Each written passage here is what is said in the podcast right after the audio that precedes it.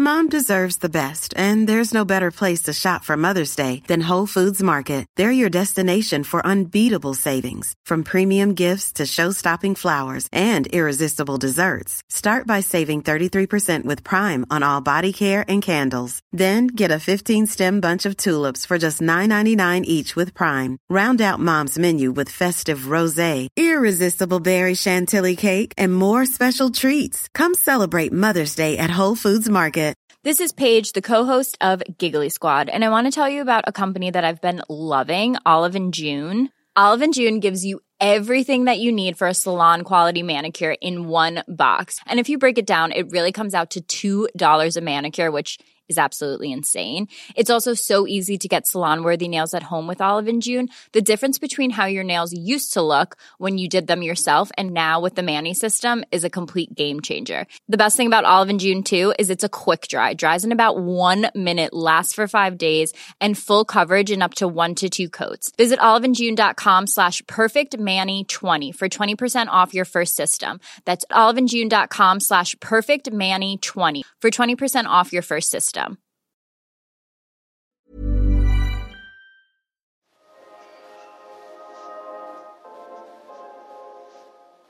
Hello, movie truthers. Welcome to this week's episode of Truth and Movies. I'm Leila Latif. I'm David Jenkins. And I'm Hannah Strong. On the show this week, David and Hannah talk us through some of the most exciting titles to look forward to in 2024. It's the subject of the new issue, Poor Things, and Hannah spoke to the icons only crew of Mark Ruffalo, Ramy Youssef, and Willem Dafoe. Then it's Sofia Coppola's complex portrait, Priscilla, and I got to speak to its cinematographer, Philippe Le Sourd, about the film. All coming up on Truth and Movies, a Little White Lies podcast.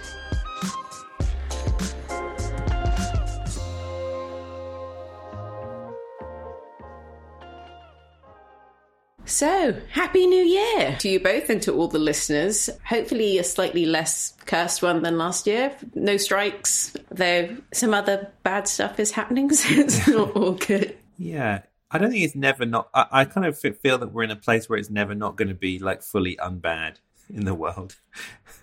but that, but that, and, and that's that's that's sorry to be glib about the uh, state of things. But um, you know, we we can only pray for for for a good one, really.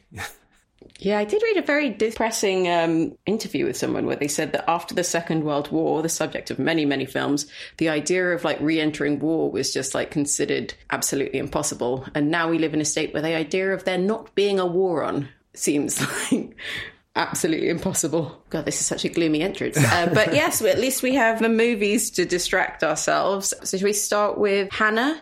Do you want to talk us through some of your most exciting titles that you're looking forward to seeing? Yeah, so the highlight of my year, or one of the highlights of my year, I should say, um, every year is putting together our end of year preview for the next year, which takes me a lot of time and is very stressful and it, it, it's a lot of work. So if if you've read it, thank you because it, it genuinely does take me a lot of time and I, I take it very seriously. But um, it gives me a nice, you know, nice period where I'm just kind of looking forward and looking for projects that have been shot that maybe I didn't know about or projects that have moved forward in development which have been kind of on the back burner for a long time. It's kind of a nice way of me checking in with how the industry's doing, which we don't always get a chance to do on the kind of day to day. So there's lots coming down the pipeline that I'm very excited about. Um, the Iron Claw is out in a few weeks, which I think is just a wonderful film by Sean Durkin about the Von Erich family, uh, kind of tragic wrestling dynasty, and we'll be covering that one on the podcast. So I'm not going to say too much more about it. There's a film coming out called Bring Them Down, which is a first time uh, British filmmaker, and it is about a farming family who come into kind of conflict with another uh, neighbouring family, and that stars Barry Keoghan and Christopher Abbott. So that's you know very exciting times. Two of my two of my boys, and I mean obviously I'm can't wait for the new Bong Joon Ho. Can't wait for the new Francis Ford Coppola. I think that potentially this could be. We say it every year, but it could be an all-time McCann lineup because there's just so much kind of exciting stuff coming down the pipeline. Maybe a new Terrence Malick film. We say that every year, but maybe maybe this year will be the. maybe a new Lynch film. Who knows? maybe a new Lynch film. Yeah. so um, yeah, there's tons of stuff. Um, I mean, even like Sundance starts in a few weeks, and I'm I'm very excited for the new Rose Glass film, uh, Love Lies Bleeding. I'm lucky enough to. I don't know how much we can say about what we've seen some stuff that's coming in the next few months, and, and there's some very fun stuff already kind of um, due in the first. I'm trying to be oblique. I don't want to get like sued by any distributors, but there's some good stuff already coming down the chute, which is good because, you know, in January, February, it's such a kind of gloomy time of the year. You don't, well, you need something to look forward to. This month, traditionally, although we're talking about two very good films today. It's not always the strongest period for cinematic releases. And then, kind of looking further ahead, I'm very excited for The Beast, which I think we talked a little bit about on the Venice podcast. I yeah, can't remember. I believe there was a chant of Beast, Beast, Beast. that sounds like something we would do.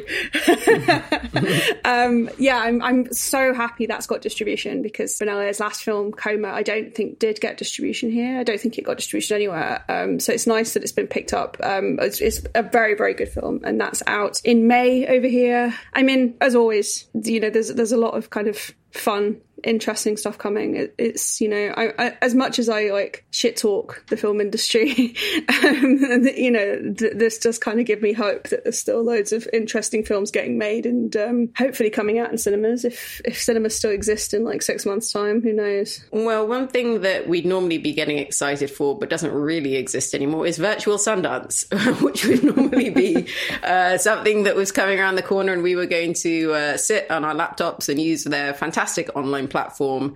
Sadly, that has sort of gone by the wayside in this post pandemic world. But, but anything at Sundance that you're particularly excited for? Well, Love Lies Bleeding will be there, but I won't get to see that because that's not online. Um, I'm not going in person because it's many, many thousands of pounds, which no one has unless they're rich or work for a huge magazine. There's a couple of smaller things. There's a film called Thelma, um, starring June Squibb as this uh, elderly lady who gets her kind of own back on a scammer who steals her life savings, which I'm excited to watch. Um, and there's a, another film with Kristen Stewart and Steven Yeun about. Now, the way it's described, I don't quite know what it's going to be like. Um, it's about a boy and a satellite who fall in love, but they're humans, but they're not. They're technology. I don't know. It, it sounds like her, um, and I love her. So you know, I'm I'm into this kind of inanimate objects falling in love with each other thing. I, I know. Sounds like a Sundance film. Sounds interesting. And then there's this film Between the Temples with Jason Schwartzman and Carol Kane, which is about a rabbi who ends up teaching his former school teacher who is converting to Judaism like later in life. And it just, yeah, I mean, it sounds kind of odd and lovely. And yeah, I, I, I, have no idea kind of what to expect. Sundance is that festival of kind of discovery. It sounds really lame, but it, but you know, it's where I saw the souvenir, and I remember like going into that with kind of quite middling expectations. The same with something like Minari, which I remember seeing and just been so kind of blown away by. Um, so, you know, even though the online offering is very sparse this year, and I have a lot of thoughts about that that I will not express on this podcast because we already have a lot to talk about today. But um, yeah, hopefully there'll be some good stuff to come out of it. Of course, Berlin Film Festival is next month, which I'm sure is going to be like jam packed. There's a film playing actually at Berlin called Cuckoo, which I'm very excited to see with Hunter Schafer. So yeah, there's there's there's tons I'm excited about. Almost kind of too much for me to comprehend. There's uh, too much good cinema, as uh, Barry Jenkins once said. David, what about you? Anything you're particularly excited for that's uh, going to be imminently released? Yeah, I, I mean, H- Hannah covered many, many bases there, so I'll try and pick a few like tinier things. One thing I'm really looking forward to is a film called Grand Tour by a Portuguese filmmaker called Miguel Gomes, and he did a film called Tabu, and he did a film called Arabian Nights, which way, way, way back when he we put on the cover, and he did a little kind of doodly pandemic film as well, which was the last thing he he, he released. And he, he's he's had this kind of grand historical war epic that he's been making for years and years and years. And it was going to be made in Mexico, then it was going to be made in Argentina, and then I think it's moved elsewhere now. But from from what I hear, it's done and dusted, and is going to be coming to a, a hopefully a festival so I guess we'll see where, where that pops up. Uh, but yeah, he's he's one of my faves. I'm looking forward to that. Also, looking forward to a film called The Nickel Boys. I'm not entirely sure when that's going to turn up, but it's by a filmmaker called RaMell Ross, who did a a film called Hale County this morning, this evening, which was just re- a really incredible, doc- like sort of ethereal documentary. And this is his take on the novel that Colson Whitehead wrote as the follow up to Underground Railroad. So yeah, I'm really excited to see how how that turns out. Him doing a kind of more, I guess, straight fiction film. And lastly, I think on a more sort of genre bent, I'm looking forward to the new film by Alice Lowe, who did a kind of like feminist horror film called Prevenge a couple of years back, where uh, a woman is experiencing a kind of malevolent force from her kind of unborn child. It's sort of like the omen, but kind of pre pre birth she's got a new film that feels like it's been a long time coming, but it, she tweeted um, in January that it's definitely going to be a be this year. It's called Time Stalker, and it's kind of got it's sort of like a sort of t- dating time travel. I'm sure it's going to have some sort of nasty edge to it with the with the the word stalker in the title, but like I'm sure it's going to be very funny. Like Nick Frost's in it, and yeah, I'm just excited to see what she's been up to. I, I like that that little kind of the Garth Marenghi set, and you know, I, I, like to keep tabs on all the things that they've been doing. So yeah, I'm re- really really excited for that one. Oh, that sounds like that would make an amazing double bill with the Beast. In terms of like, time traveling men that are best avoided and women women not able Indeed. to catch a break in any timeline. yeah. also, we should we should also mention since it's on topic, Yorgos Lanthimos will have another film probably coming out. Well, not if not coming out, at least at a festival this year. Um, his second in as many years, Kinds of Kindness, formerly titled and. I mean, Kinds of Kindness. I think also is a weird title, but um, yeah, this is his reunion with Efthymis Filippou, who wrote who co-wrote The Lobster and Dogtooth and Alps and Killing of a Sacred Deer. He he's kind of his Greek um, collaboration partner. Uh, Tony McNamara been his like Australian collaboration partner. So I'm excited for that. Oh, yeah. I mean, no time like the present. I too am very excited to him returning to being a little bit nastier, but maybe that's just because of the 2023 I had. but yeah, let's get into his latest. It's Poor Things. Join our community of film lovers by becoming a Little White Lies member, who receive exclusive perks and an insider's view into the world of Little White Lies while directly supporting our independent film journalism. Search Little White Lies membership via your search engine and click through to our Steady HQ page for a detailed breakdown of the plans. Now on to the movies.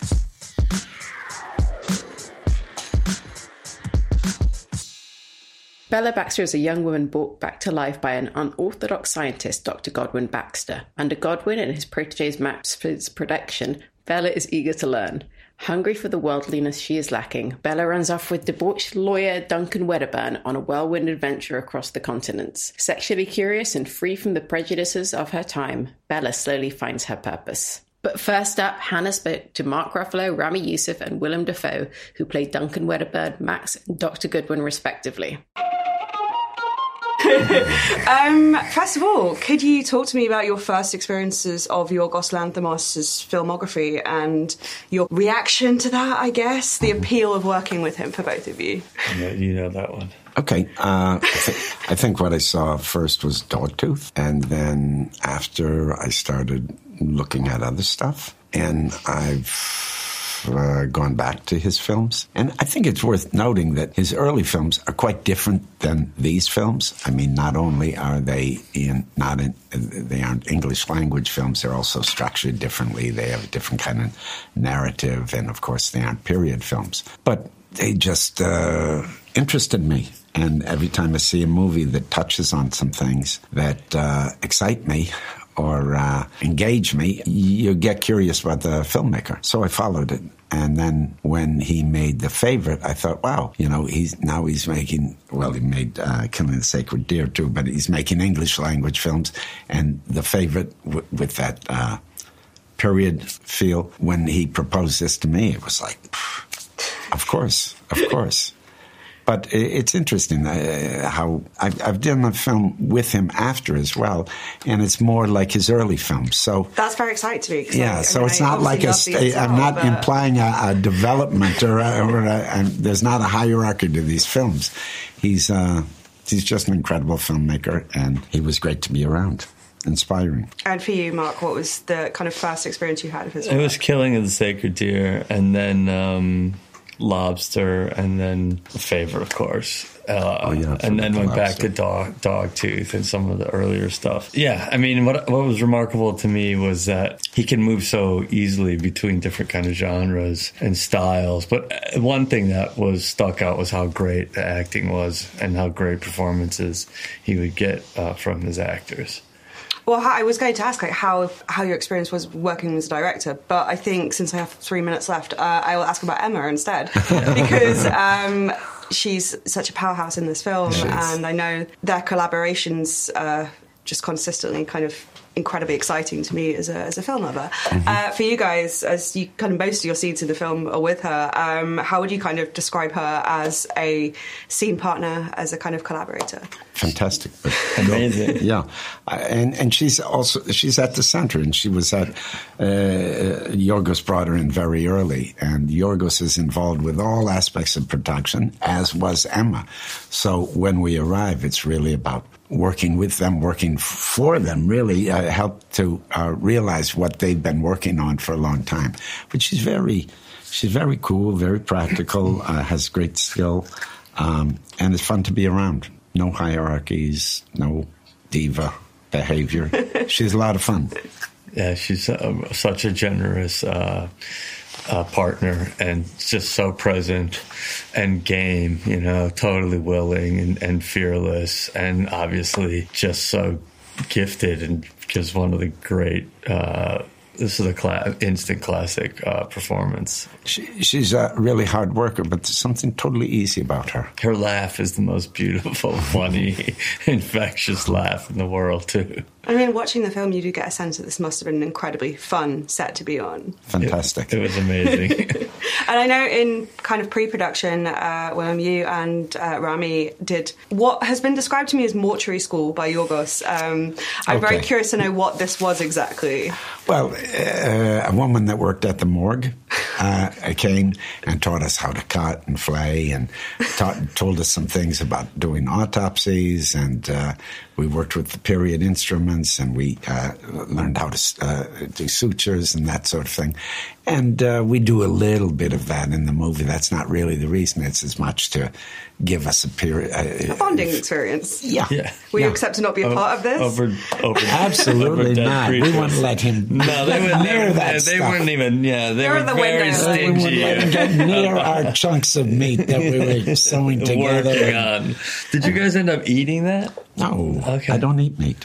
That's right. But for you, there's no kind of dastardly rogue school that you can go to and study kind of how to. Oh, there is somewhere, I'm sure. In Berlin. Um, what did your kind of preparation entail? Because I mean, this is a very different performance for you. I, I greatly enjoy seeing you get to do something very um, left field and Me very, too. very funny. Not as much as me. um, thank you. You know, we just had a we had a three week rehearsal process.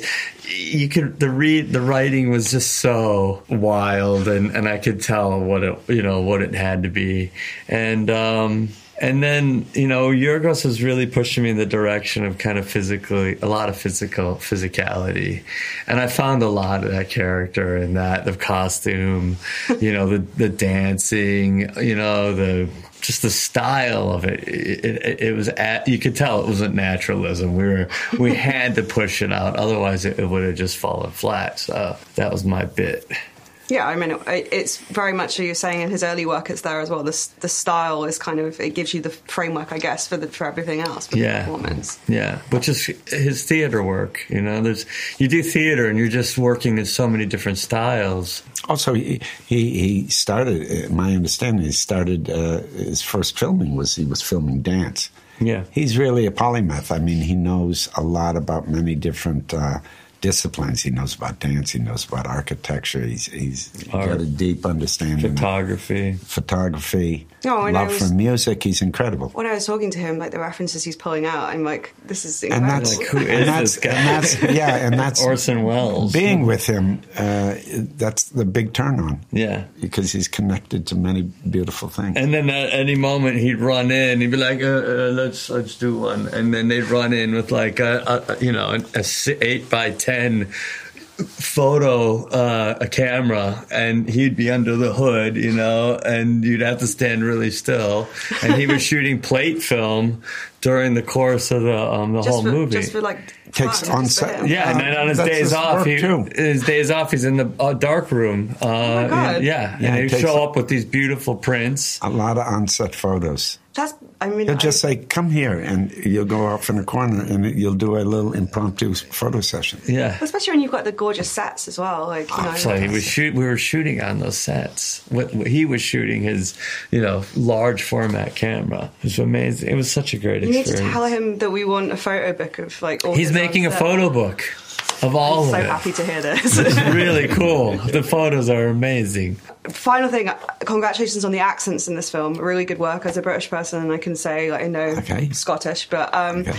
yeah, I wanted to kind of ask very quickly what what your like secret is, if there is a secret to doing a kind of um, a, a British Scottish accent, um, or is it just like a lot of like repetition and We had. I work? had to learn. I had to. I had to start like a couple months before uh, working with uh, Neil Swain, our um, dialect coach. I, I worked with uh, that same dialogue coach, and I, I looked at uh, videos of uh, Alasdair Gray, not really, you know, following that, but get, getting a flavor from how he mm. spoke.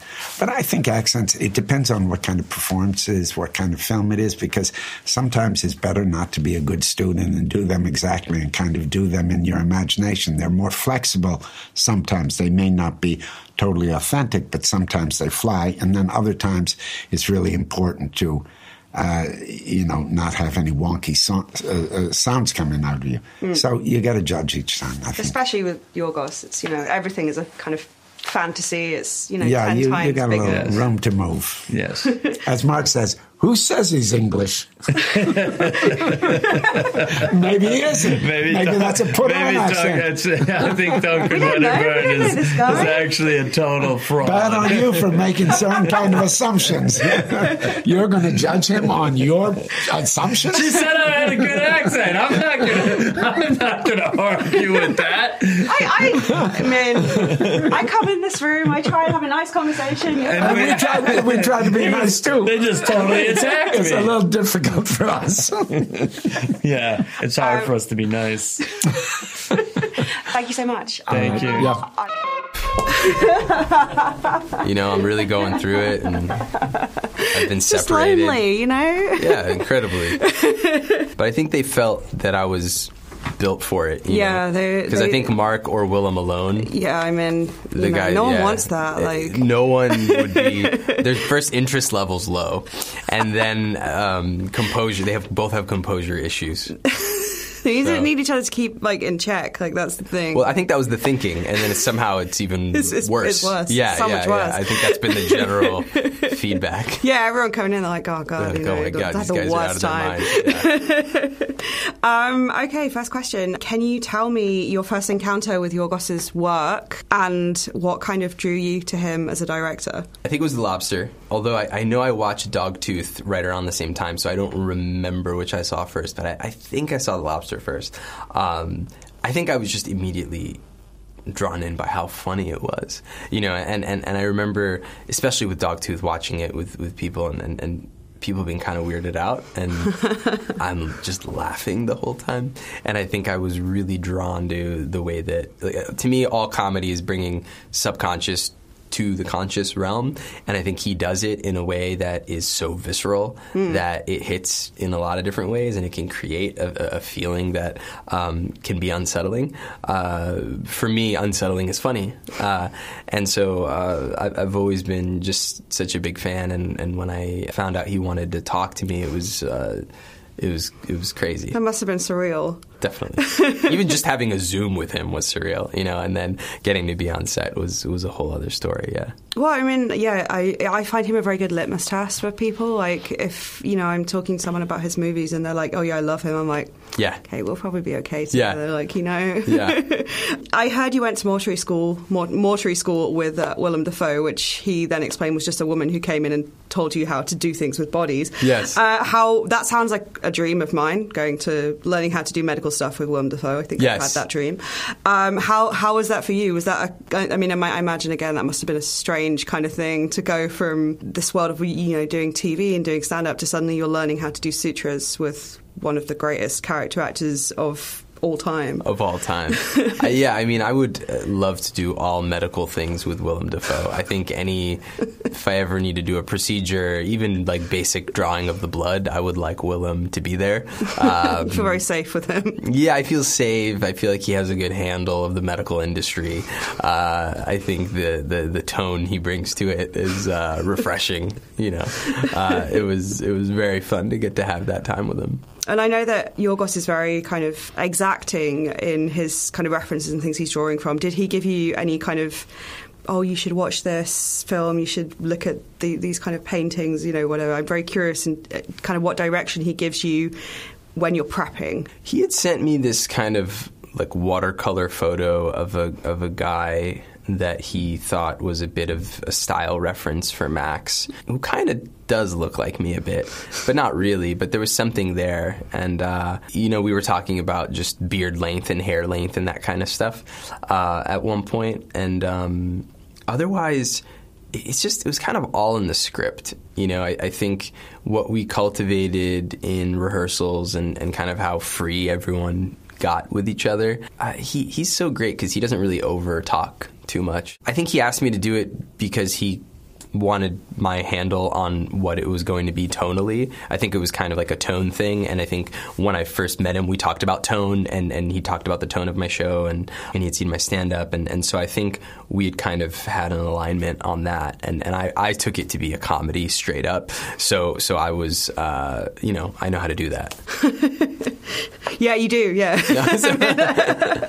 Obviously, like I mean, I want to kind of ask you about that because you know your background is comedy, writing, producing. You know, you had your own show, and I know since you've shot Poor Things, you directed an episode of The Bear. So, like, you know, obviously, you're someone who kind of, I guess, must approach something like this from having all that kind of different experience. And I'm curious to know how much you feel you learned about writing, maybe directing from like working with Yorgos. Yeah, I, I took in a lot. I mean, I think I was really impressed with uh, the way that he's so detail oriented, but he still lets us organically do. You know, he's not a control freak or. I mean, he is, but he's really good at hiding it. like he, he he knows what he wants, but he still lets it breathe. And I think that balance is what makes something masterful. Uh, everything is thought out. You know, uh, it's so clear he's worked with the set designers, the costume designers, really, really closely. Um, but at the same time, let them do their own thing. And it's the same thing with the actors. He's going to work really closely and say what he wants but still let you do your own thing. And I think that balance was very reaffirming to see done at such a high level uh, because I think. I I feel um, an organic connection to that, to kind of having you know a, a real clear idea of what I want, but still kind of letting the vibe be it. And sometimes I would be like, should I be like more more precise? But then you watch Yorgos work, and you're like, no, there, there's something to that balance of actually letting things be. And so it, it felt very uh, exciting to see him, you know, do that so well. And you f- you feel like you've learned from watching him. Or- Oh yeah, I've learned a lot from watching him, and and uh, yeah, I mean it's it's just I felt inspired. Oh, good. You know? I mean, I think that's what anyone wants when they Yeah. uh, work with a director. You know, you want to come away from it not just of had having a great fun time, which it sounds like it was anyway, but um, you know, come away thinking, oh, I've grown as a human being. Yeah. isn't that nice? Yeah. How does it differ working when you're kind of preparing for a period piece to doing something contemporary? Well, for me, this was really the first time I was playing something so far from myself, and that was really exciting because it's something I felt like I always could do, but I didn't know when I would do it, and then to have it incoming as opposed to me kind of having to call uh, my agents and be like, "I swear I could act, act," you know, because it's like my show's called my show's called Ramy, and I play a character called Ramy. It's like you know, yeah, it's like good, and, and, and we do what we do, and, and I'm very proud of it, and, and I think, but but you know, you, you no one's you still kind of think I don't know if they're going to believe me that I could like do a character, and so to have someone like Yorgo say, no, you could. You could do this uh, was was amazing. I, I'm curious to know as well. Like, so you mentioned tone earlier. Um, could you maybe talk about that? I'm very curious to, to know kind of what about your like comedy Yorgos kind of related to. I, I, it's fascinating to me. Obviously, as a European, like your show aired here, and you know people Yeah. love it. But it's just really interesting that he kind of saw something in that.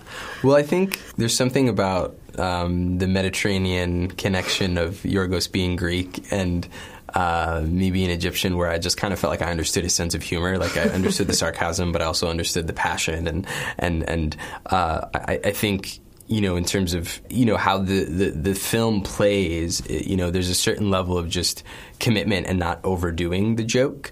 Um, but the writing is so clear that you can kind of do a lot with a look, and you can do a lot based off of having the right tension in a relationship. And I think that's the kind of comedy that he again does in his way that's just so signature. I, I think the link that that I kind of felt um, was just understanding. Oh, I know, I know that you don't need this to be comedy, you know, and so like, like and, and I think uh, that's when it's you know so funny when it's just honest. Yeah, yeah, absolutely. Okay, thank you very much. So, David, I mean, this one kind of seems like a bit of a no brainer, like just the ideal subject for a little white lies issue. But um, what was it about it that kind of convinced you that it was worthy of such a such an honor? Well, I mean, you know, w- w- on the on the on the subject of like bad 2023s, this ending up on the cover of Little White Lies was actually a kind of silver lining of the the writers' strike because it was originally going to be coming out mm, quite a bit earlier, like um, I think October time uh, in 2023. It was the week after. It was meant to be the week after. It was September. It was a really early date originally. We, we were doing our hundredth issue then, so there was kind of like no, you know, no, no films on the cover for this one. You know, we're having to sort of like sweep the boards a little bit. So the writer's strike happened, and then the, and, and that meant that Poor Things got pushed back into to January, and it was like, oh, perfect timing for us to kind of pick up on that. And um, Hannah and I had been sort of snuck into a cheeky screening of it in July or something. So we we, we were like, oh my god, we you know how can we align the planets to, to to make this happen? And then the writers' strike essentially did did that work for us. But yeah, no, it's I think we we really wanted to do the favorite as a cover like way back when, and it didn't work out. So this feels like a nice was of coming back, you know, covering that base late, later than, than we'd anticipated. But yeah, you know, just on, on the film itself, I mean, there's been so much praise for it now. It's won awards. This weekend, it picked up a load of Golden Globes and it won the, the top prize at Venice. And I'm sure there'll be more awards incoming in the coming weeks. It's like, you know, picking up lots of critics' prizes.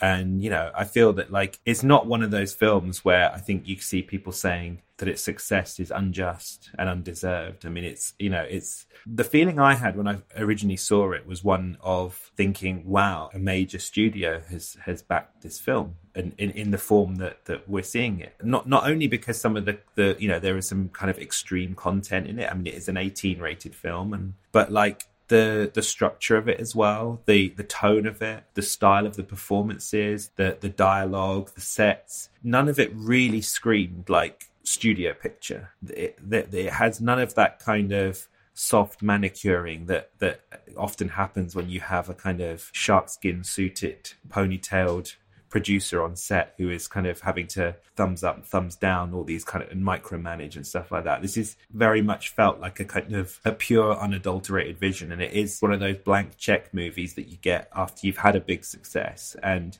you know, the favorite was kind of radical in in in and of itself, but like probably Poor Things takes takes things to the next level in terms of you know how much freedom he's had to play, the size of the of the sandbox he's had to kind of roll around in and what he's been able to do with these performances. Like um yeah emma stone is is extraordinary in the film. I think she's always been someone who has been you know a, a draw in, you know she she has a kind of movie star quality to her. And uh, yeah in this film we, we we kind of to put it lightly get to see a a very new and exciting string to her her bow really. I I mean, it, I, Hannah, I have to say that, like, speaking to the team as I got to do in Venice, the kind of below the line people, and you've got to speak to Yorgos, and we kind of know some people that worked on this. Like they all seemed quite nervous about how it was going to be received, and quite surprised when I was kind of saying like, "Oh no, I think this is the best film I've seen this year." They kind of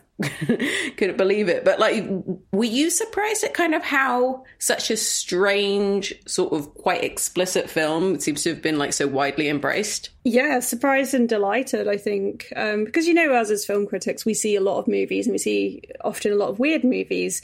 And, you know, there is that thing of like, wow, this is absolutely great.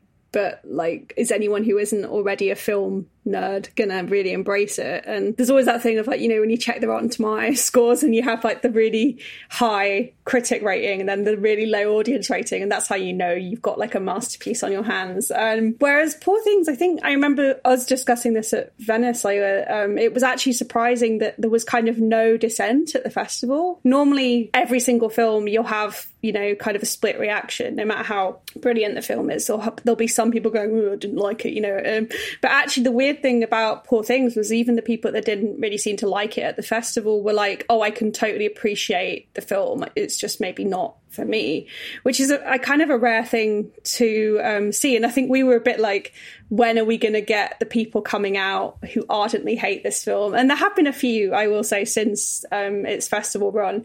But um, it's really lovely and kind of heartening to see a film as strange and lewd as this be kind of embraced by so many people. And not only kind of the Yorgos stands but also yeah just people that love Emma Stone been like yeah yeah I really liked it even though it's not maybe my normal kind of thing. And hopefully you know it's the kind of film that someone would watch and then be like oh I want to watch more of this guy's stuff. I think it's definitely Yorgos's most accessible film in terms of content and and tone, I guess. His older work is a lot meaner and a, I think a lot more uncomfortable. Um, this is a lot more optimistic, I think. And and I that really works for me. I think it's nice to see him work in a kind of different tone and to make something that really reflects its protagonist in such a kind of like joyful way because Bella Baxter is this, you know, very wide-eyed, very naive very kind of forthright character in the film. There's been some kind of criticisms around, oh, it's too nice for a Yorgos film. We like it when he's meaner. And I'm like, well, yes, I totally understand that. And I love it when he's kind of a bit of a meanie as well. But also for this film, I think it would have been really heartbreaking to see that happen to a character who is so kind of lovely and so pure and so kind of in love with the world around her. And uh, Emma Stone, when she was accepting her Golden Globe, said she thinks of the film as a romantic comedy because it's about a woman falling in love with life and I just thought that was such a lovely, sweet way of describing the film because it is, you know, she sees all the beauty in the world and she sees, you know, great pain and great devastation. And she decides she will challenge the things she can challenge and she will change the things that she thinks need to be changed. But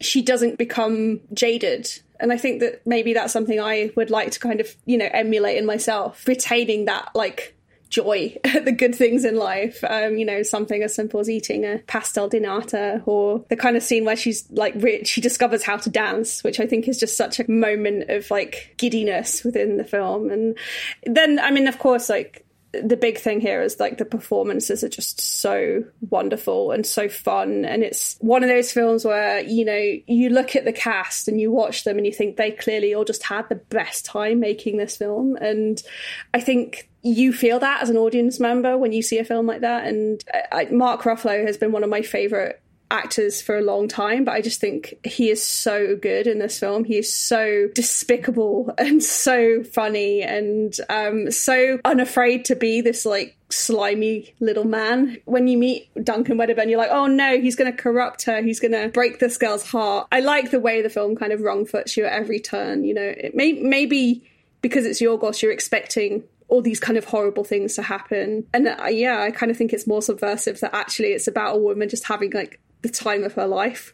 I think that in that in this day and age, it's kind of almost more radical for that to happen.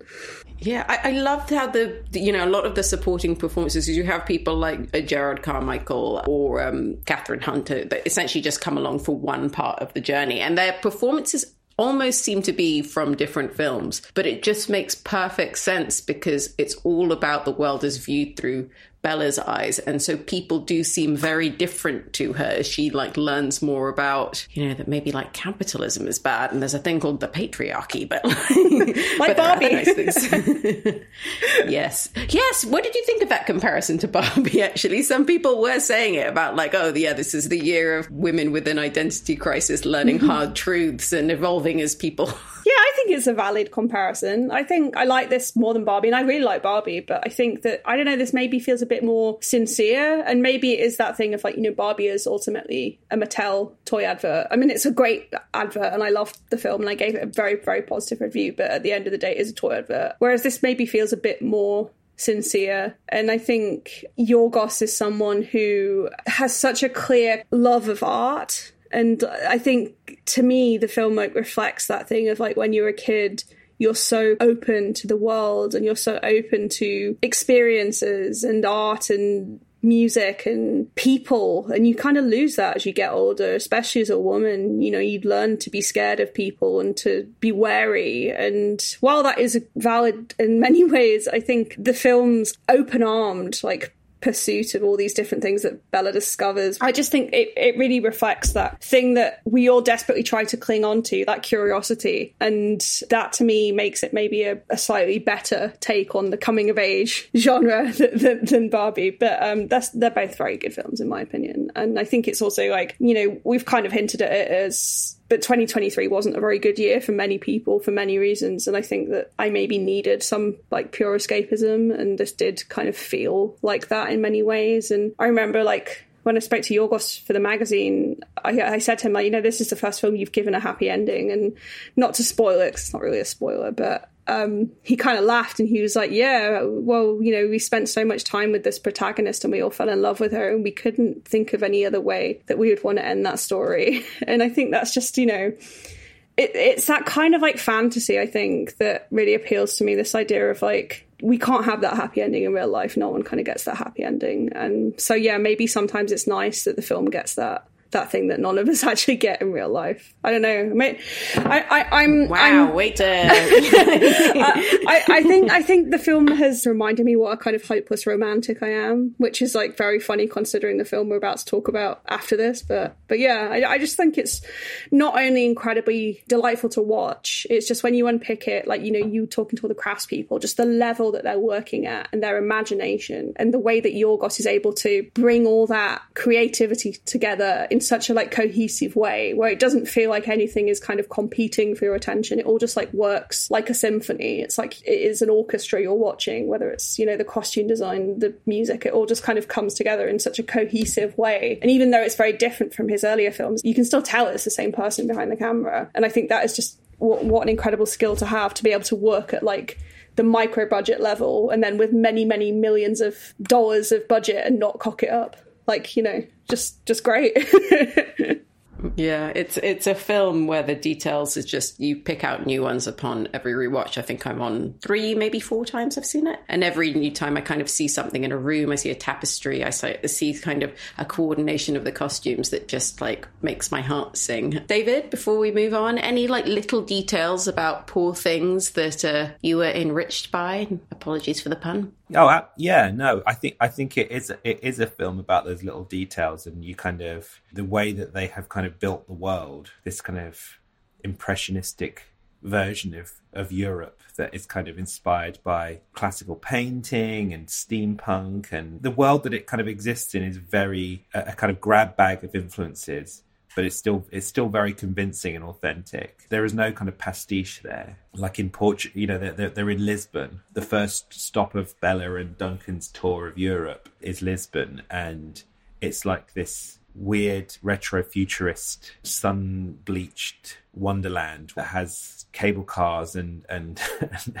like you know like overhead cable cars and things like that. So it's it's it's it's it's you know that that stuff's really interesting you know some yeah as you mentioned some of the little supporting performances i love you know i i, I was really delighted to see um, the great german actress hanna schygulla who hasn't been talked about enough and i i, I feel has been robbed of a supporting uh, best supporting actor actress performance. In her small role as as an elder lady of leisure who they meet on a cruise ship who is very much happy with her her life and comfortable with the prospect of death, and gives Bella some of the best kind of philosophical pearls in the film. I think overall, I, I, I think you know talking about this idea of its sort of connectivity to Lanthimos previous films, my reaction while watching it was the way they, it looks and feels is very different because those early films are very kind of cold and clinical. And I mean, you know, his his interest as a filmmaker is this idea of. I mean, he talks about in the interview. It's all about like the rules of society, how we abide but also you know he's he, he he is someone who's very interested in psychology and how our surroundings build us as people and and how we adapt to the families we're in and the people who who bring us up and how we kind of take on ideas from other people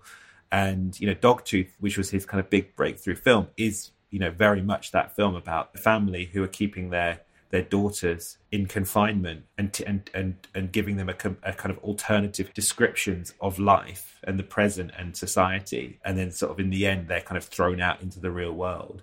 And it's kind of like in, you know the, i think the similarities between dogtooth and and poor things are really fascinating. Yeah dogtooth is a much as you say it's a much darker and bleaker film than this one but this is kind of almost showing what if we used that same formula but showed a slightly different side to it I think one interesting thing about the ending, also, you know, you talked, Hannah, you talked about the happy ending of the film. Yeah, I've seen a lot of critics talk about this this this ending and, and how it made them feel, and and yeah, some some people have said it's too happy, and I think that there are there are enough elements of this film of like fantasy and projection, and you you you're not necessarily needing to take the actual actions on screen like very literally, and you know we're we're inside Bella's head here.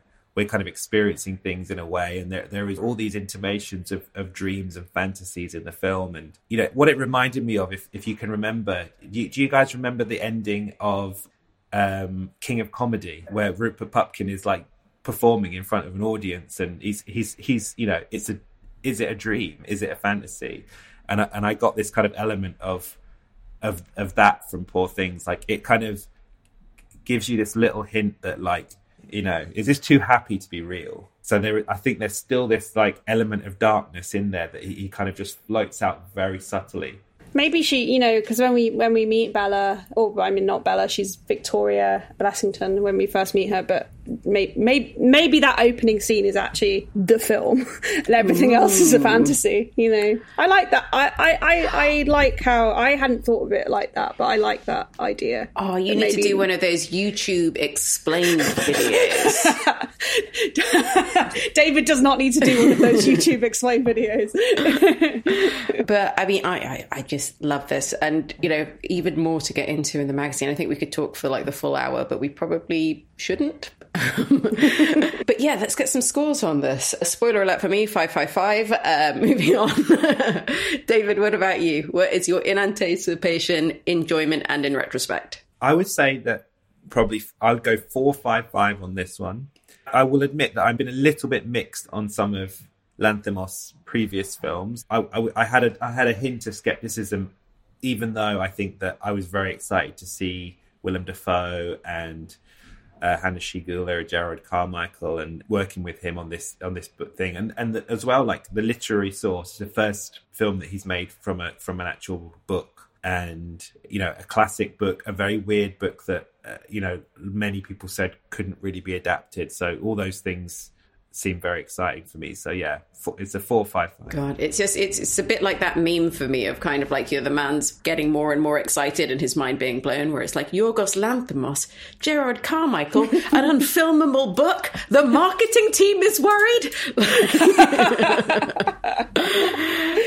Yeah, the, it, that, that's the key. The marketing team is worried. that's how you know you've got a heater. When I heard like the, the, the marketing team for May December were a bit concerned. It was like, let's go.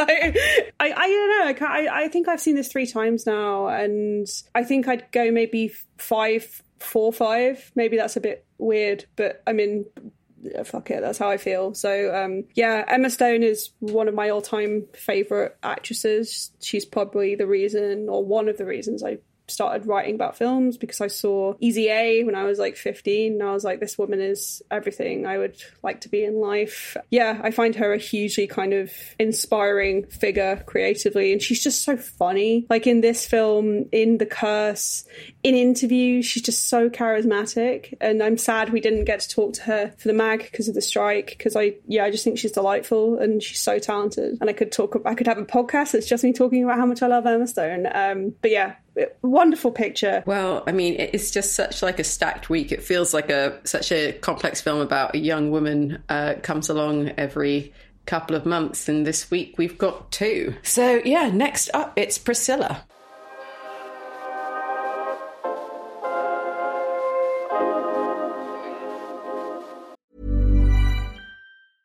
Mom deserves the best, and there's no better place to shop for Mother's Day than Whole Foods Market. They're your destination for unbeatable savings, from premium gifts to show-stopping flowers and irresistible desserts. Start by saving 33% with Prime on all body care and candles. Then get a 15-stem bunch of tulips for just $9.99 each with Prime. Round out Mom's menu with festive rosé, irresistible berry chantilly cake, and more special treats. Come celebrate Mother's Day at Whole Foods Market. One size fits all seemed like a good idea for clothes Nice dress. Uh, it's a it's a t-shirt. until you tried it on. Same goes for your healthcare. That's why United Healthcare offers a variety of flexible, budget friendly coverage for medical, vision, dental, and more. So, whether you're between jobs, coming off a parent's plan, or even missed open enrollment, you can find the plan that fits you best. Find out more about United Healthcare coverage at uh1.com. That's uh1.com.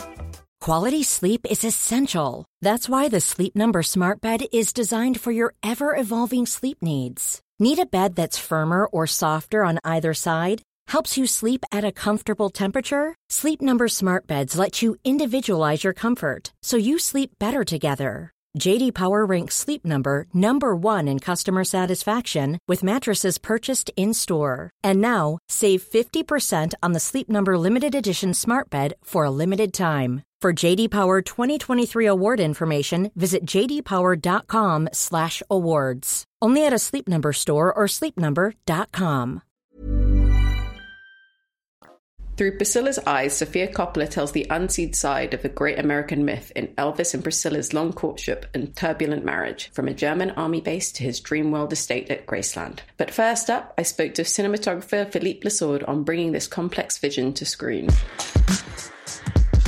It's uh, so lovely to meet you. I was just reading a full book on um, Sofia Coppola by Hannah Strong. Yeah, you know, it's fascinating to to hear your words in that. Uh, yeah, it's very it's very nice. You know, I discovered the book a month ago, so it's very nice to see you know all these pictures and Marie Antoinette was in translation. The film I didn't do, but it's very you know under and all the interpretation uh, or all of film and the research. That's very beautiful to see that. But you've you've first worked with her on The Beguiled, is that right? Or had you had you collaborated? Yeah, that's right. I, I worked before on a few months before. Uh, I work on commercial with her, but I work on uh, on the La Traviata, an opera she directed. And then, like instantly, like, do you? What do you think it was that you both uh, like connected with in each other that you wanted to continue this collaboration?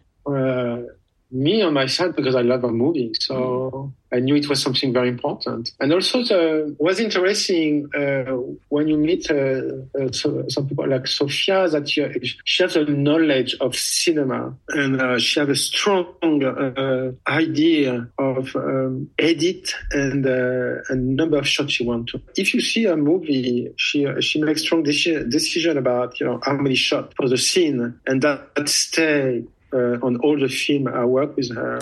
She don't cover a lot of uh, a, lot, a lot of setup on the scene because it's a, it's a mix of the budget, on the number of days, the number of scene you have to shoot. Mm-hmm. And you know this one we shoot on 30 days, which uh, you know is nothing compared you know for uh, or the number of scene. So she have a strong idea of, about you know I want to stay with Priscilla and that's my main my main goal. So I'm not going to cover everything. So and that's the beauty of a of a film. You, know, you are not you know you don't have you know you know crane shot and and steadicam and and uh, 200 you know close up and detail and pick up is big is one shot. and that's a strong commitment. Yeah, I mean, for a director. I mean, uh, the way uh, it stays with Priscilla, but it also stays so much of it within this, like, you know, like a beautiful prison of, of Graceland. I mean, how was it kind of capturing what uh, what the kind of sense of that of that home of that like estate would be? Because uh, a main goal uh, when we talk about Priscilla, it was about uh, uh, because I asked her, but I forget uh, uh, exactly the word she described to me. And I, when I started to read the script, I said, "Can you describe in one word the film?" I will need to ask her again, but it was something about femininity or something like that. Mm. So that's my my goal as a cinematographer. But I think it's, it's a different word. But she, she described on one word, and after it's become uh, how intimate you want to be with a character. And it's always a question for us is who's looking this scene? So if it's about Priscilla, we are with Priscilla. And there are a number of scenes and we don't, we don't cover anybody else. It's about her. So that, you know, a strong statement uh, when you shoot that. But it's also, you, you, you have to bring some magic. You know, you arrive in Graceland, you, you need to bring some magic and what world. She's coming from Germany. And, and, uh, and this world was very, you know, in Germany, you, know, you try to imagine, you know, end of 50s, you know, with gray and dark and, and uh, all the color are brown, green compared to suddenly Graceland is full of colors. The car are fantastic. The design is completely different. So you, you know, is is a is a is a chaos between these two worlds, and uh, suddenly Graceland has become the sun, but it's become a prison. But she didn't know that. I mean, one of the uh, scenes that I just uh, absolutely adored is the one with the fireworks and like just how like you can kind of really like it hits you in the heart of like how magical a moment of like that would be. I mean, what was the kind of key to capturing that? When you read the scene, you know, it was very simple. It mm. was a fireworks, the play again, you know, the gang is playing again, and they kiss uh, each other in silhouette. That was a goal. So for uh, she, she's very Sofia, she's very shy over in general. And uh, always on the script, and the kiss is always in silhouette. That's it's always being writing a specific thing on this on the script. So we knew how we handled. It was very something romantic about that. Uh, mm. Sofia, Sofia, she's very romantic, so uh, she loves the idea of the, of the, first love and, and the true love. So that was, you know, it's a mix of joy and excitement, but also connection for the first time. Is I mean, like on a less kind of romantic, is there any like practical difficulties that actually come in simply because you have a lead actress who is, uh, you know, very small and acting against um, I think what is Jacob Elordi something like six five or something. Yeah, yeah, yeah, yeah. It was a it was a first it was the first question even before I received the script. It was the first question from Sofia. Yeah, do you have a, do you have any problem? You know, when we shoot with uh, you know, with a different height or something. I didn't know it was Jacob. So mm. no, you you put uh, yes, is is for sure is is more complicated, but he helped the story at the same time. He hmm. helped, you know, to have a you know and uh, you know you use something very you know easy you know you put you know uh, uh, apple box and and sometimes she was wearing you know bigger shoes when you do we don't see her foot uh. mm-hmm.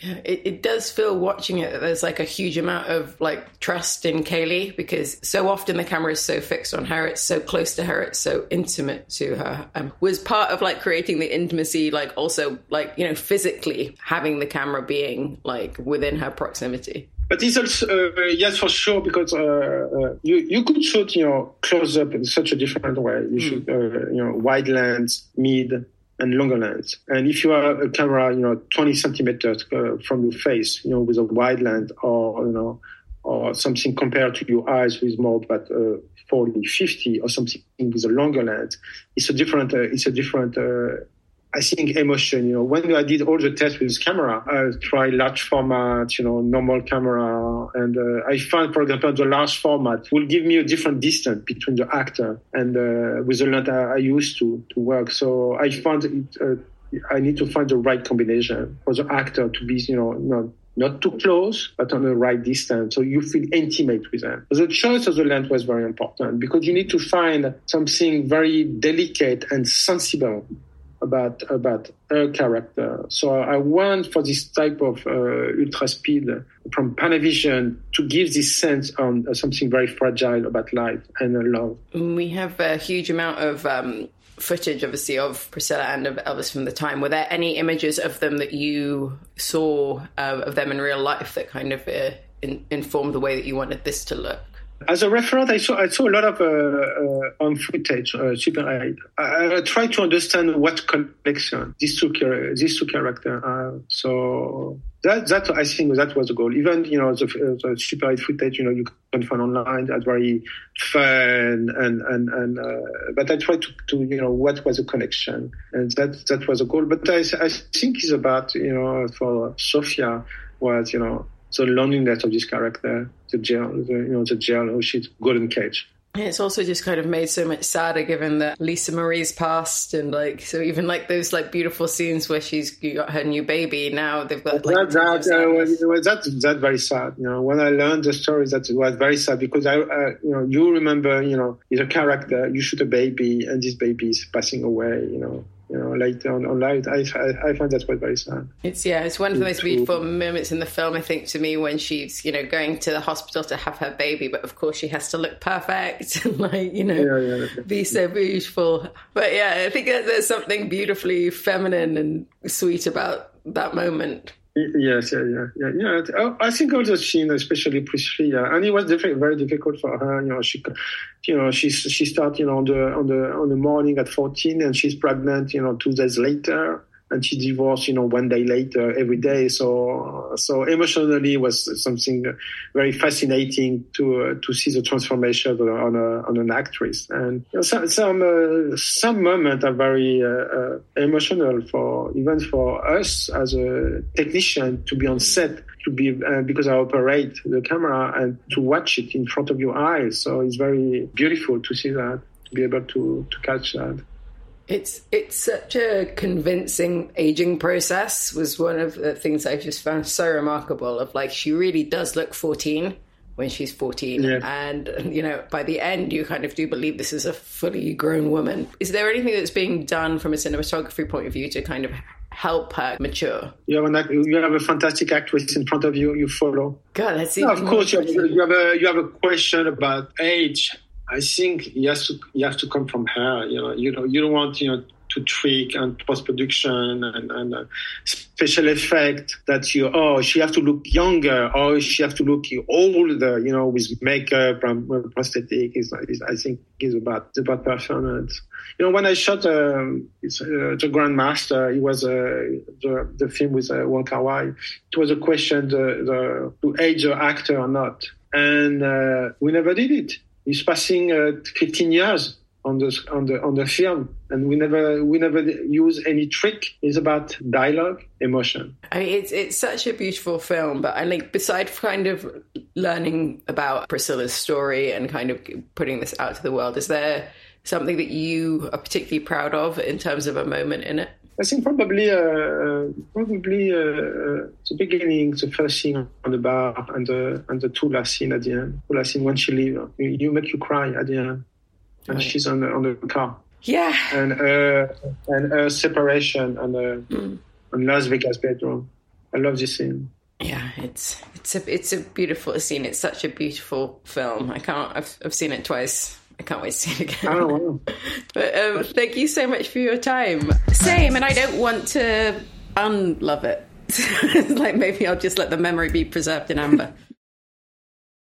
So, Hannah, you literally wrote the book on Sofia Coppola. I mean, what are the sort of Sofia signatures that you think Priscilla has? Yeah, I mean, I guess when I heard that this was a story she was going to be adapting from Priscilla's memoir, Elvis and Me, it seemed like a very natural fit. I think at first I did wonder if it was going to be too similar to Marie Antoinette, which also has this thing of a young woman at 14 meeting this huge figure and ending up being swept away in this life of luxury and madness and learning how to kind of toe the line and how to kick back against the line on occasion. And I think that Sofia has always been interested in the kind of dark side of fame, or not even like the dark side of fame, but just the kind of aspects of fame that she may have struggled with herself growing up in such a famous family, and also the realities of being a young woman trying to grow up in that environment. Because as a young woman, you know, we kind of discussed it already, but you know, you're you're forced to exist under very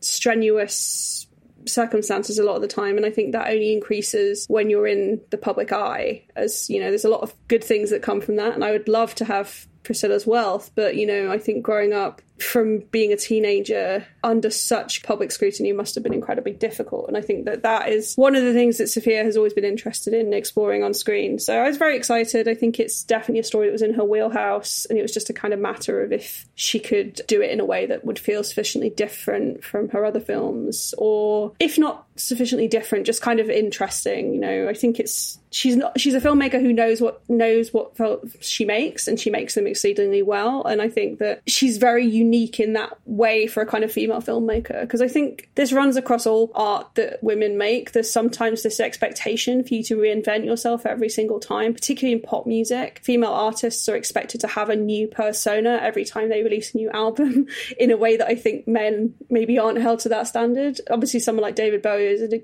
example of someone who did that of his own accord. But yeah, I mean, no one's going to look at Christopher Nolan making Oppenheimer and go, oh, I can't believe he's making another film about a tortured white man.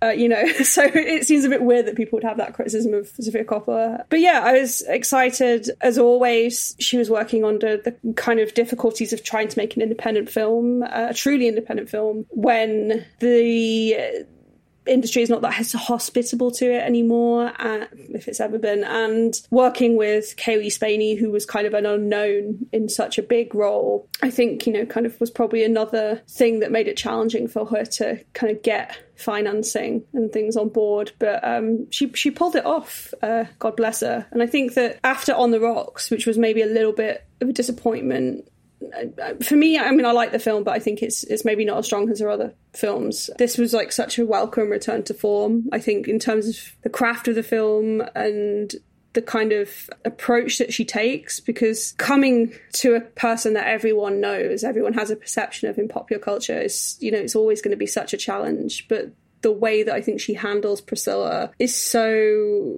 delicate and so sensitive without kind of feeling like it's just hagiography trying to kind of like shame the, the spirit of uh, Elvis Presley or something. I think it's a very even handed attempt to say something about not only their relationship, but kind of power dynamics between men and women, particularly with age gaps, and also just, yeah, the kind of hoops that you have to jump through as a woman, as a woman in the 50s and 60s, as a woman now. Um, I think that it's, yeah, it's such a beautifully balanced film, is how I would describe it. And, um, I just loved being in this world. I always I always think of her films as being so tactile and you just kind of you don't just like watch it, you kind of live in it for like 90 minutes and I think this is kind of a beautiful example of that. She she very much like Yorgos just always assembles the most talented group of creatives to work with from Philippe Le Sourd to um, Stacey Battat, who did the costumes, which are just incredible in this film. I think, yeah, that she is a real person who cares about every single detail you're seeing on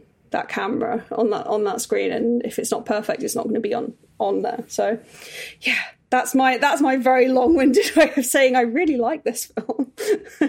Yeah no it's it's it's a wonderful film and it's so kind of committed to like i think something quite truthful about Priscilla's experience, where like we don't shy away from the difficulty and the sort of abusive elements and the kind of difficult power dynamics that she eventually broke free on. But like it admits that like Elvis Presley showing up when you're a teenager and sweeping you away to his like giant estate in you know in Memphis would feel magical a lot of the time. And like that to kind of deny that and to kind of do a Elvis bad actually would have been I think such a terrible betrayal of her story. But David I'm curious. I mean like, obviously last year Elvis was like a huge uh, hit both like financially and I think it, I mean, at least got a lot of nominations. Uh, like, you think this is sort of helped or hindered by the fact that we've had these kind of two perspectives so close together? Well, I mean, I think one of Priscilla's major strengths is it sells itself as a biopic, or like, or, or not sells itself, but presents as a biopic.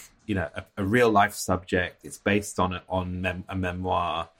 Its main strength is that it, that it kind of doesn't follow the the same kind of conventions and same route as most traditional biopics. The, the, the sort of biographical film, the biopic, is is one of my least favorite sort of subgenres. I mean, I really I find it very pointless. You know, when when I watch these films, what what I'm thinking is that they've been made because they they come part and parcel with a very strong marketing hook and a, and a, and a pre-existing audience. I find that they have to these films have to work even harder to sort of justify themselves as being more than just kind of cash-ins on you know delivering some, something to, to, to, some people who or, who already exist and who already want it. So I mean, Elvis for me seemed to sort of do that, and I think there's been like in in this award season in particular, there's been some good really good biopics and some and some not so good ones and i think that like this this kind of sits in a bracket with something like ferrari for me in that uh, priscilla and ferrari are films where i think the makers have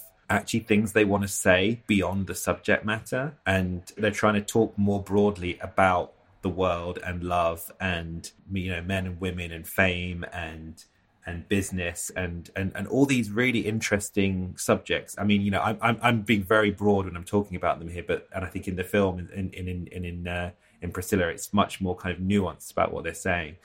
Whereas, like you have films like Elvis and maybe something like Bradley Cooper's Maestro as well. The, the the issue with Bradley Cooper's Maestro is it's desperately trying to make a profound statement about the person, about Leonard Bernstein. We need to say something about him and his genius.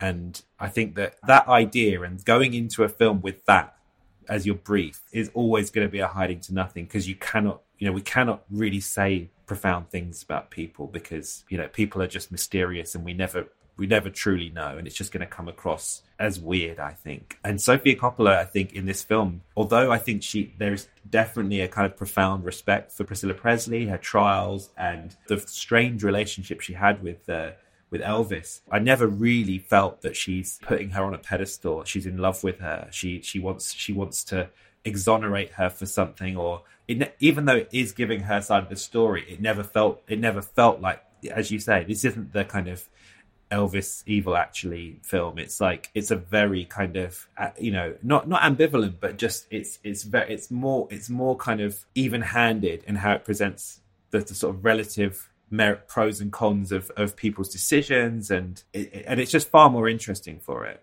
I mean, my my memory of it. Maybe correct me if I'm wrong here, but like I think the sort of vast majority of the films occurs in with the two with Elvis and Priscilla in bed, just sort of talking and having these kind of strange interactions. Some of them sort of sexual, but some of the, others is that the, the the bedroom is this kind of sanctum where they have the you know they do their kind of important discussions about how what their relationship is going to be like.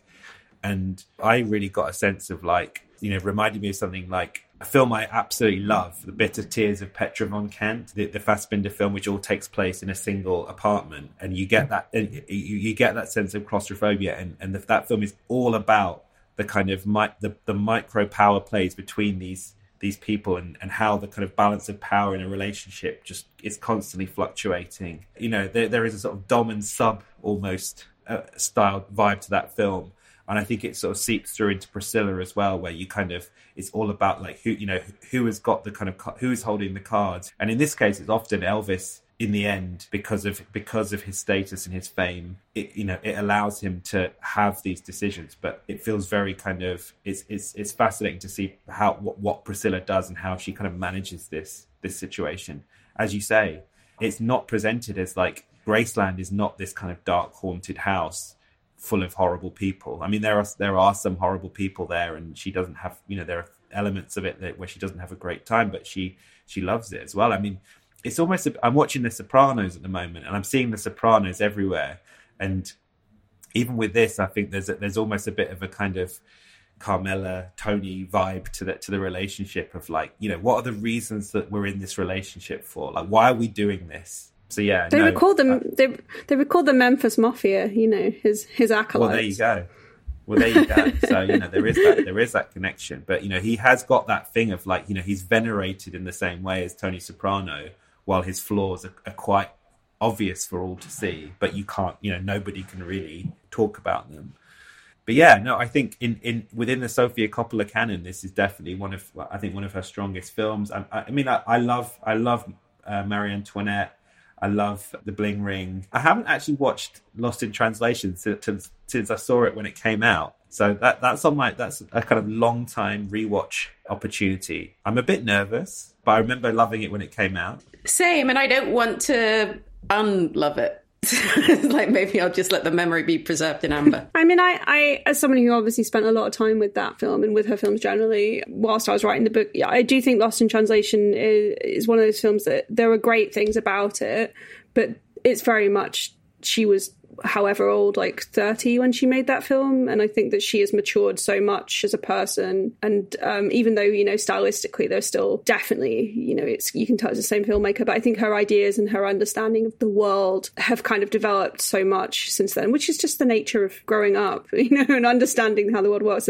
There's some stuff in that film that has not aged well. There's a lot of kind of racial stuff that by her own admission, she says, I thought it was fine you know, and that comes from that perspective of being a very rich white girl who grew up in a very insulated environment and wasn't talking to people. Um, so, I mean, maybe that's another reason she related to Priscilla. There's there's an interesting criticism I've seen of the film um, where people kind of say, "Oh, well, I didn't really feel like I knew her at the end of it," and I'm like, I mean, a, what's our right to ever know another person, um, especially a celebrity. And B, I don't think that's necessarily what motivates her filmmaking. I think she's a very mysterious person, um, even having now met her finally after all these years. I don't think she's someone who ever gives away more than she is comfortable with. And I think having been in the spotlight for such a long time, she's developed quite a strong sense of how much or how little that is going to be. And I think that Priscilla is not a film that is trying to make you understand who Priscilla Presley is or, you know, kind of give us this like great insight into her mindset. I think, like David says, it's it's making much kind of wider commentary or, or wider kind of bringing up wider questions, which I think is more interesting anyway. But also on on the kind of subject of Elvis, because I think Jacob Elordi is like really brilliant in this film, and I think in a lesser performer's hands, it could have been a very like silly performance and a very kind of over the top, very caricature performance of Elvis. Um, but actually, he does this really quite remarkable thing where you, you understand the kind of immense power and charisma that he had, but also you do understand the kind of he had kind of been through the same thing as Priscilla in that he was very young when he became so famous and was so kind of coddled and restricted that he he grew up under such kind of rules and restrictions, especially from um, Colonel Tom Parker, that he is in this kind of state of arrested development. And at some point, she outpaces him in that she realizes, you know, I don't need to live in your world. I don't need to play by your rules. I am capable of being my own person away from you. And um, he can't really come to terms with that. And I think that is the great tragedy here is that she becomes this person who is not able to get what she needs emotionally from him. And, you know, there's a, a beautiful scene where they're in the back of a car in uh, Las Vegas, and we'd seen them at the beginning of the film going to Vegas for the first time, and it's this great moment of romance. And then we see them silently sitting side by side, and he's smoking this big cigar, and he's got his like classic Elvis jumpsuit like thing on and his sunglasses, and it's just this moment where you can see the realization has like dawned on her that she doesn't have to live like this, but he does. Like, you know, he can't break out of whatever this is. And we all know how that kind of story ends. We've all seen the other Elvis film. Do, but yeah. do we know? I've had some conspiracies. uh, yeah, I mean, uh, may, maybe he's now maybe living not at in, this point. li- living in, um, yeah, on some island working for the CIA or whatever the whatever the conspiracy theory was. Yeah. uh, we should get some points on this absolutely lovely film. Uh, David, do you want to go first in anticipation, enjoyment, and in retrospect? Yeah. Yeah, yeah, No, I've only I've seen it once, so I, I, probably need to see it again to have a fuller picture. But I'm probably going to give it like fours across the board. I think in, on a different week it might have been fives, but just compared to, to Poor Things, I think it's it's a it's a more delicate and refined film. And yeah, I'm I'm big into Sofia uh, Coppola, and I quite liked On the Rocks, and I loved The Beguiled. So yeah, I've, I've, I've pretty much gone through her entire filmography there. So I mean, the film I, I understand has been a you know pretty pretty decent success so far, and I hope Cailee does get on the on some awards ballots somewhere because I think it is a really remarkable performance by her. And I don't know what you guys think about this, but it's like I, I think that you you kind of you, you maybe have to work a little bit harder to see the qualities of her performance, but they're definitely there. And and, and, I, and by that I mean she's working on, on quite a sort of subtle plane Uh, uh, of of kind of withholding and re- reacting to situations in in a way that isn't kind of big melodrama Oscar Oscar clip type moments. So, but I think that that that that sort of nuance is really difficult, especially for a performer who's so young and I guess relatively inexperienced. So yeah, I think I, I think she's going to be huge. Which is ironic because she's so tiny. Going to going to, to fight aliens, isn't she? Yeah. yeah. she's got Alien and Civil War, Alex Garland's new film with Kirsten Dunst this year. So I, I can see her being poised for huge things. Um, we also spoke to her for the website, and she is a delightful human being, so smart and so switched on, and seems to genuinely care about filmmaking, which is not always a given in this industry nowadays. So yeah, no, I, I wish her all the success. I think yeah, it, it's such a subtle performance. It's not a big showy awards performance, which is maybe why she's kind of a little bit under the radar as well. But I think yeah, I think she's really great in it, and her and Jacob have such like good chemistry because the film is really just it's there are other characters, but it is mostly them having conversations and them having moments. So I think you know it, it really does rely on that kind of two hander chemistry, and they they definitely have it. Well, given that they have such great chemistry, uh, your scores, I imagine, are going to be pretty great, True. Yeah, I think four, five, five, maybe. I've seen it three times now, same as Poor Things, and I think I quite happily watch it again. I mean, there's so much we didn't even have time to get into here. I mean, the music and everything. Like, I think, yeah, it's just yeah, Sofia. I think is kind of a divisive filmmaker. She has a lot of fans, but she also has a lot of people who can't get on board with her. Much like Wes Anderson, I think, because um, she does what she does in her style and if you don't like it at this point, it's kind of like, well, I think maybe you just don't like the filmmaker. like, um, but you know, maybe maybe there are some converts who've only come to her off the back of Priscilla. But I think, yeah, four five five. I I, I really love this film, and um, I think it's very special, and I feel very protective of it because I think it challenges so much about our ideas of like celebrity biopics and, and kind of what a biopic needs to be or needs to do. Yeah, I think I'm probably was a four coming into it. There's always a slight bit of me that is wary when a biopic has been made in close collaboration with the subject themselves. And, but, you know, that wasn't, you know, there was nothing to worry about in that regard because, like, I think you said earlier, like this film doesn't kind of put Priscilla onto like a pedestal, a bit like you know Bohemian Rhapsody, where they go like, "Hey, what if we do?" and like, and then they've written "We Will Rock You." Um, nothing as silly as that. Uh, probably a five in enjoyment. Some of that does come down to sitting behind um, a pair of journalists at the first screening, and one of them turning to the other and saying, uh, "Do you think Elvis is going to be in this?" And the other one looked at them incredulously and said, "Like, what do you think it's all going to be about? What happened on the set of Naked Gun?" Every time, was so, so I was kind of lightly tittering throughout all of that, and I had the most wonderful time. Uh, yeah, probably a four in retrospect. I think it could go up to a five. Um, just feels a bit unfair to give out two fives in in one week, but I I, I really couldn't recommend it enough, and um, and it has been very nice that a lot of non film nerdy friends um, have been asking me about this one, so I think it's going to do pretty well. Before we say farewell to our listeners, we've uh, got our one last thing. You guys are going to give us some non movie recommendations. David, do you want to go first? What is the non movie that uh, you suggest people seek out this week after seeing these two masterpieces, of course? At the beginning of the year, I tend to kind of get on a little bit of a tip of reading a novel that is is potentially going to kind of turn into a film, a bit of deep research. And I was kind of over Christmas looking at things incoming, and there was a tweet that I saw that suggested that the next Paul Thomas Anderson film, with which was going to star Leonardo DiCaprio, was going to be another uh, adaptation of Thomas Pynchon, the elusive American novelist, and he'd already made he's already made an Inherent Vice, and the suggestion was he was going to do do another one of his novels, which is like an 80s set novel called Vineland. And so, yeah, i am sort of deep into reading Thomas Pynchon's Vineland, and it's really good. Like it, his stuff is very, very kind of tripped out, wackadoo, conspiracy within conspiracy, you know, plot all over the place.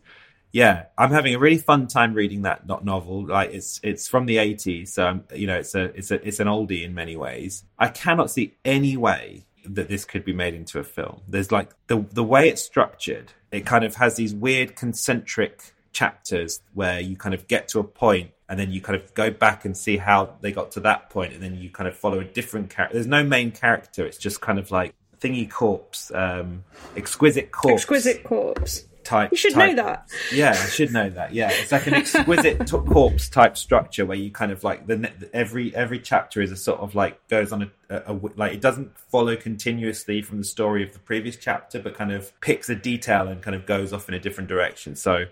I mean, I, this might it might even be a conspiracy that PTA is even doing this film. I mean, God knows, you know what it what it would look like and who would see it. But um, yeah, it's it, it's a really it's been really fun reading reading that. So that's my that's my kind of weird non film. Say I've kind of had a bit of an inadvertent parallel with you because I just read Blood Meridian, which they've announced that they're going to uh, try and adapt again. Not I'll really believe sure it when. I see it. Been burned But by I that did- one before. I, Yeah. yeah, I think Ridley several people, but that? one of James the most Franco. We- yes, we that dodged was a what bullet there, Say. dodged a yeah, bullet. one of the most cursed potential adaptations of all time was that at one point James Franco was going to make it, and you know, starring Dave Franco. So, like, just so when it looks bad out of the window and when you turn on the news, just think how much worse it could have been. uh, Hannah, what about you? What is your non-movie recommendation this week? Well, I the thing I want to recommend actually ends on Friday when this goes out, so I, I feel a bit bad recommending it. The, the first thing I, I will mention though is uh, Annie Baker's Infinite Life, which will be finishing its run at the National Theatre on Friday. I'm sorry, everyone, I can't can't get you tickets, but um, if it if it comes back or anything, if you have a chance to see it somewhere else, um, it's really wonderful. It's quite a short play. I think it's just under two hours, and it's about these women and a man, but mainly these women who are at a pain management clinic in Northern California. And it's just a lot of kind of conversations that they're having about their pain and about their lives. And it's so kind of simple in premise, but it's, I found it so kind of profoundly moving and unexpectedly so. I wasn't expecting to be as kind of um, struck by it emotionally as I was. And I think that Annie Baker's someone who we're probably going to be hearing a lot more about. Um, although she's kind of already very well known within the playwriting and theatre community, um, her first film, Janet Planet, or yeah, that's it, Janet Planet. I always want to say Planet Janet in the in the kind of voice of uh, Damn it, Janet. But um, yeah, she she's made her first film, which apparently is very very good, according to Charles Bramesco, our man in New York. So I really really really want to watch that now because like yeah, I just think she's such a kind of clear eyed writer and so observant and so funny and yeah, I could just kind of sing her praises till cows come home. But um, the other recommendation I will give, since that has finished, is um, I went to see Ryuichi Sakamoto's live VR show, which is going on at the moment. Obviously, he passed away last year, but this is kind of a posthumous performance of um, this show Kagami, which is a uh, you're given a kind of VR headset and you keep that on, and he is projected in front of you at the piano, and you see him give this sort of 50 minute performance of his kind of greatest hits. Um, and there's kind of these visuals which come in of kind of snow falling and leaves and everything. Um, and this is at the Roundhouse in Camden, um, but it was at, it first premiered at Manchester. Anyway, it, it will probably be doing the rounds for a while, probably traveling around a bit. Yeah, I I only went because I was covering it for the BBC. Um, and actually, I was surprised again at how moving I found it. Um, the technology is far from perfect. You know, I think VR is kind of still in its sort of infancy, and you do notice the cracks. If you get you can kind of walk up to the piano and like look and if you get close up to where Sakamoto is sat you can see he looks a bit like a sim from the computer game it's it's a bit kind of uncanny valley. Um, but the music is just fantastic. And i guess it's you know he was such an embracer of technology and such a kind of um, curious person who really saw the potential in how technology could move us forward as a people but also the kind of risks that come with that and the threat that, that comes with that. And um, yeah i just yeah i think it's it's a very special thing to kind of hear that music in a kind of group of like 20 people. It's quite an intimate setting. Um, so yeah, it's definitely worth checking out if you get the chance. It's on like three or four times a day at the moment at the Roundhouse. It's not very long, and yeah, it's it's it's definitely kind of food for thought. And the music, you know, I mean, hearing that kind of theme from Merry Christmas, Mr. Lawrence, I think I defy anyone to not kind of tear up at that. It's just such a beautiful piece of music, and yeah, kind of put me in my feelings um, about you know, kind of death, which is such a nice note to end on. I'm ending how I started this episode. yeah, and uh, all of the ways in which I was made happy throughout it has now been entirely drained from me at the thought that I did try and failed to get tickets to the Annie Baker, someone I love so much that I actually do just read her plays for fun when I'm down. And Janet Planet still doesn't have a UK release date, so I know, I know. Despair, despair. This is worse than the, this is this is worse than the final act of Blood Meridian. but yes, thank you both so much for your recommendations, and we will be back soon. Next time, Christmas is coming very late on Alexander Payne's tragic comedy The Holdovers, and David spoke to the director. Jeymes Samuel has an audacious take on the Messiah in Book of Clarence, while for Film Club we'll be revisiting 1979's Being There. Thanks very much for tuning in, and if you enjoyed the show, please leave us a review and subscribe wherever you get your podcasts. Truth and Movies is hosted by me, Leila Latif. My guests this week were David Jenkins and Hannah Strong. The podcast is produced by TCO London and was edited by Bob Stankus.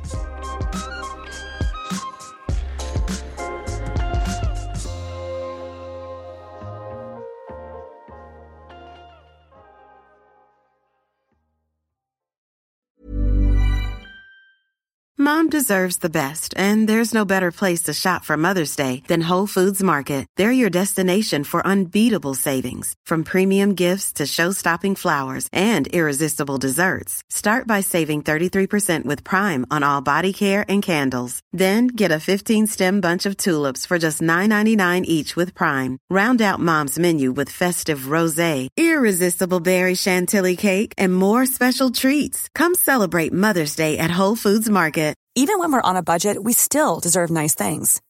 Quince is a place to scoop up stunning high-end goods for 50 to 80% less than similar brands. They have buttery soft cashmere sweaters starting at $50, luxurious Italian leather bags, and so much more. Plus, Quince only works with factories that use safe, ethical, and responsible manufacturing. Get the high-end goods you'll love without the high price tag with Quince. Go to quince.com slash style for free shipping and 365-day returns.